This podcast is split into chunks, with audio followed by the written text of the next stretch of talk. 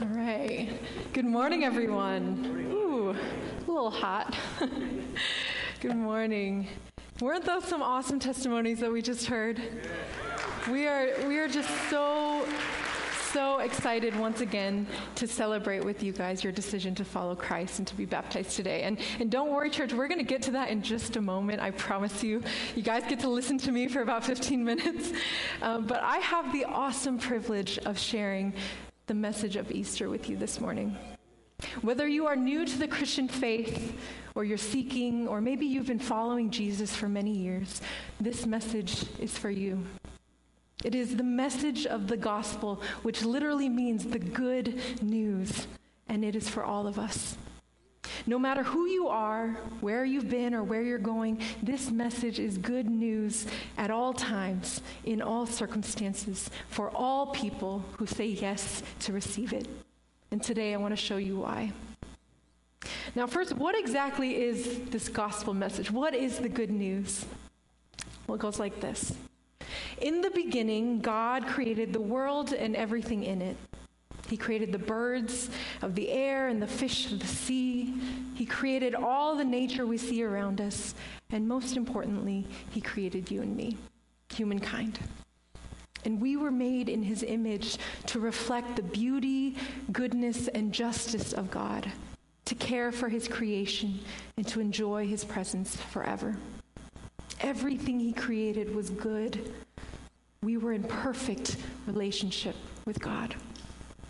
But that perfect relationship was broken because, as the story goes, humankind disobeyed God and sinned against him. And in that moment, they made a very crucial decision. In disobeying God, they ultimately decided that something else was far greater and far more worthy of their devotion than God. That one decision cost everything. When they chose to make that decision, sin entered into the world, and that which was created for good and for relationship resulted in a world of brokenness, pain, sin, injustice, of death. And don't we see that world all around us?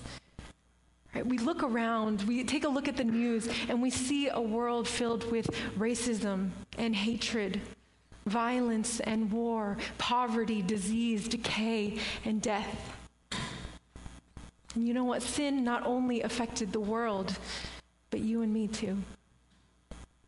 See, whether we feel guilty or not, the Bible says that we have all sinned and fallen short of the glory of God. We all stand guilty before Him because of the ways that we have broken His laws and gone our own way. And, and just like when someone commits a crime and you know there's a penalty that needs to be paid, in the same way, there is a penalty for sinning against God. And that punishment, that penalty for our sins was death, an eternal separation from God. Just like that, our, our perfect relationship with God and people broken.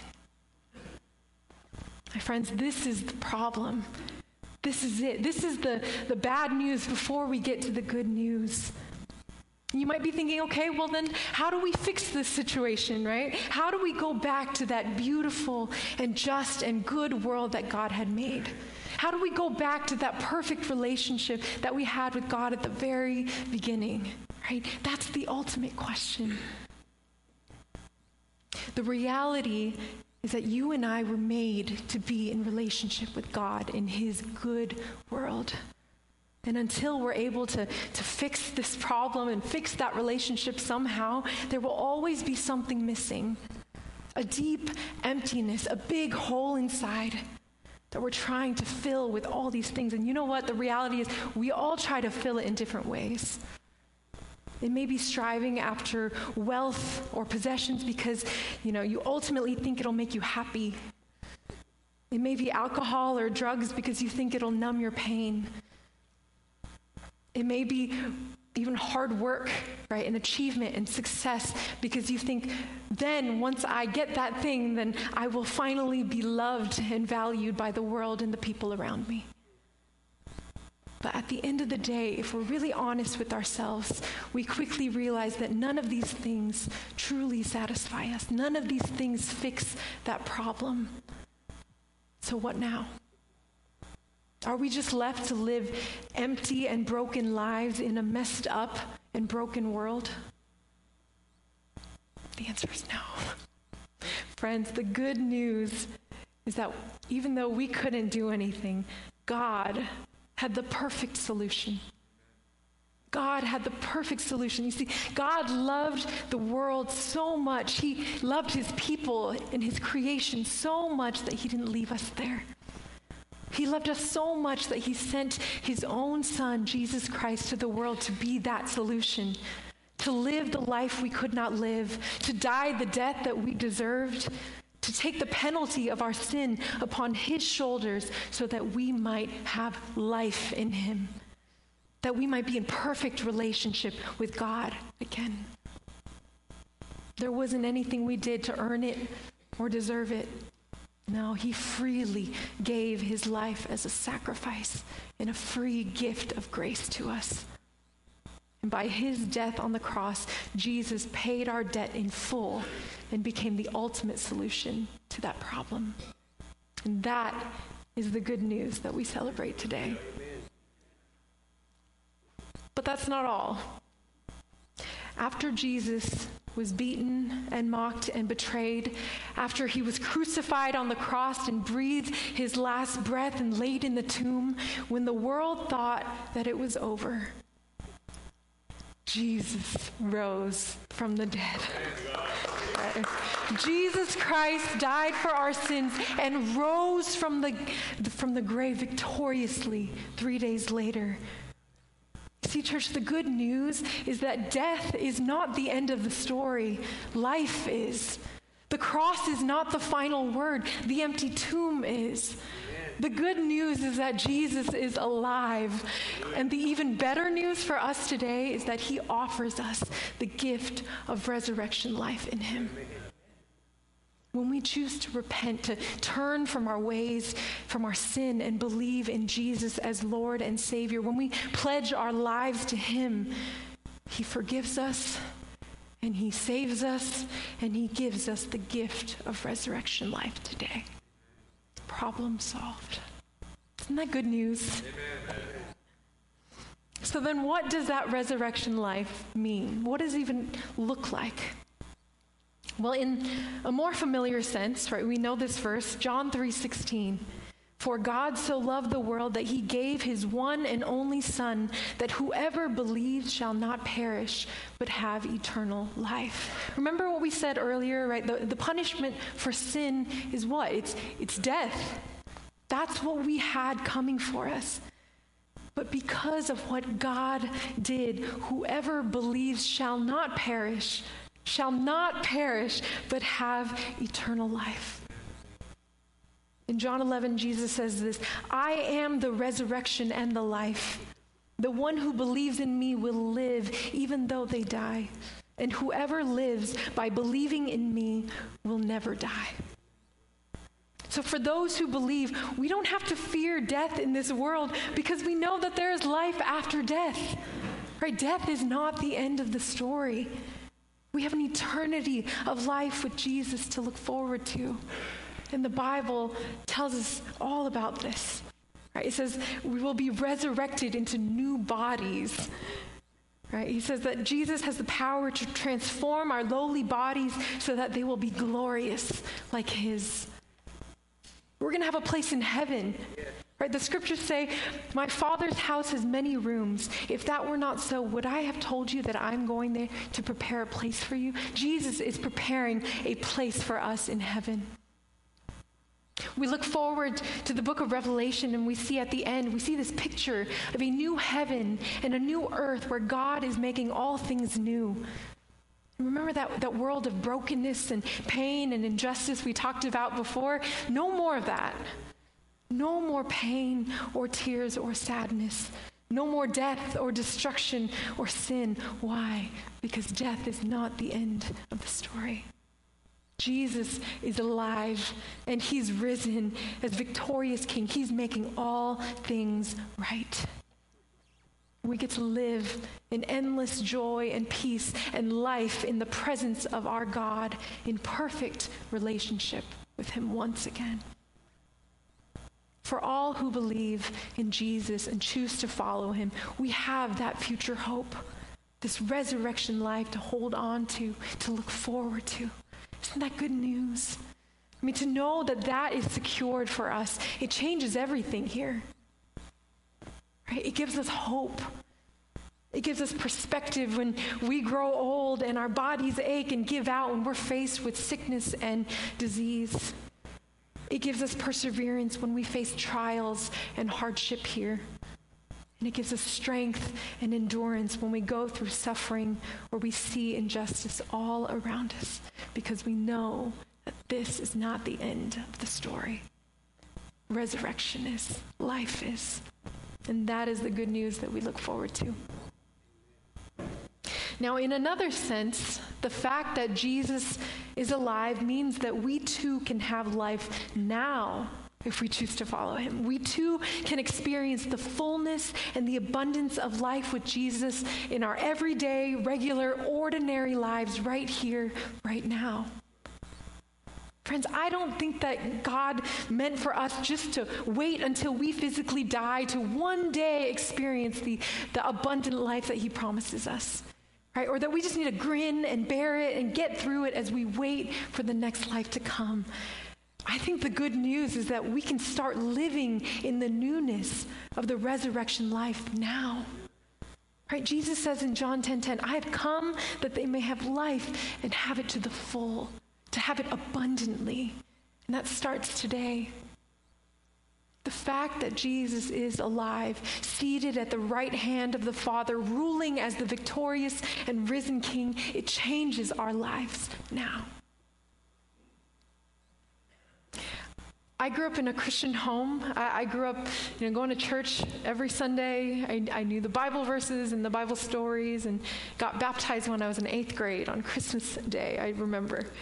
Um, but it really wasn't until I was 17 years old a senior in high school when my faith became real to me.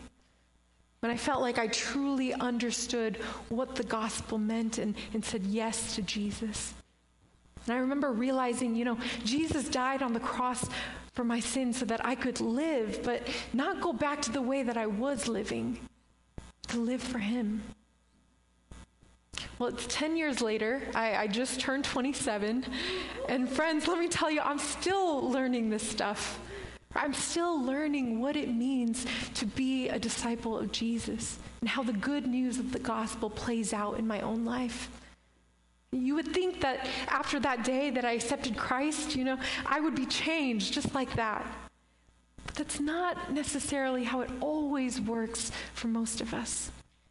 Yes, Jesus paid the penalty of our sins in full. And yes, we are forgiven by his grace, but we still have to learn what it means to live a changed life, to live a new life with Jesus.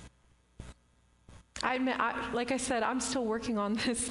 Right? Daily, I'm reminded that I'm broken and sinful. Right?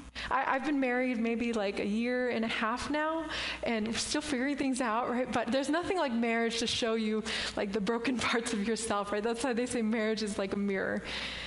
I see the ugly parts of myself. I see it when I get angry or frustrated when I don't get my way.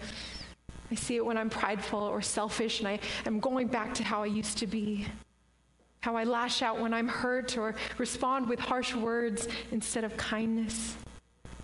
I see the sinfulness in my own heart when I get jealous of other people or I gossip because I just want to let out some steam. I see it in my inclination to make things even and make people pay instead of loving my enemies just like Jesus called us to. I am a sinner, and maybe some of you guys can relate to that too. The good news of the gospel says you are forgiven you are saved by grace through Jesus' sacrifice. And you know what? It doesn't end there. It says this too that He has offered us a new way of living by the power of the Holy Spirit. There is another way to live, and He wants to help us do it. Romans 8:11 says this, and if the spirit of him who raised Jesus from the dead is living in you, he who raised Christ from the dead will also give life to your mortal bodies because of his Spirit who lives in you. Right? The Spirit of God that rose Jesus from the grave, the one that has the power to raise something from death to life, also lives inside you and me. And by that resurrection power, all who believe can now live as new creations in Christ. There is another way of living. Through him, we can experience freedom freedom from sin, from addiction, from lust, from shame and condemnation, freedom from insecurity and worry and the ways of the world that will never satisfy. His resurrection empowers us to live in a new way that brings life, not death, life to everyone and everything around us a life where we can be filled with light and love instead of darkness and hatred. A life where we can know true peace and joy instead of constantly striving for worldly things to fill us. Where we can live out the fruits of the Spirit of truly transformed people, right? The way of patience and goodness and gentleness and love. Where we can see another way of loving our enemies and forgiving them just as Jesus forgave us on the cross. Friends, we don't have to go back to how things used to be. There is another way. And he invites us to live in the abundance of that resurrection life with him today. The good news of Easter is this. In his great love, Jesus Christ died and rose again for our sins to forgive us to save us, to give us resurrection life, and to change us by his resurrection power. Now, as we close, I'm going to invite my friends over here to head back and get ready for the baptism. You can go ahead and, and do that right now. Um, I told you I would be short, right? Church, this is the good news and it is here and available to you today. It is the good news at all times, in all circumstances, for all people who choose to receive it today. So, my question for you is this Will you choose to follow Jesus today? Will you give him your life so that he can give you true life? Will you follow him? If this is the first time you've heard the good news and something inside of you is, is resonating, you know, I encourage you to lean into that. Explore that a little bit. Seek after the truth for yourself. Our prayer ministers are back there and would love to pray for you as you start this journey. And if you heard this message and you, and you, want to say yes to Jesus, this sounds good to you, like it's good news, I invite you to make that decision. I mean, it'll change everything. Ask Him to come into your life today. And if you have been a follower of Jesus for years, you've heard the gospel a million times, this message is still for you. The gospel is still relevant to you today. So, will you choose Him? Will you allow yourself to be changed by His resurrection power that you might live in freedom and walk in the newness of life? Ask Him to be Lord and Savior today. Church, let's pray. Lord God Almighty, thank you for loving us so much that you gave your one and only Son to die on the cross for our sins and to make a way for us to be with you again. We celebrate today because Jesus is alive, and in him we have the for- forgiveness, the hope, and the freedom of a new resurrected life with you.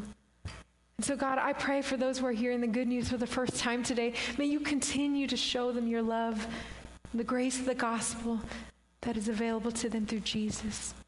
And for those who have made that decision, may you empower them with the resurrection power to live in the newness of life that you offer.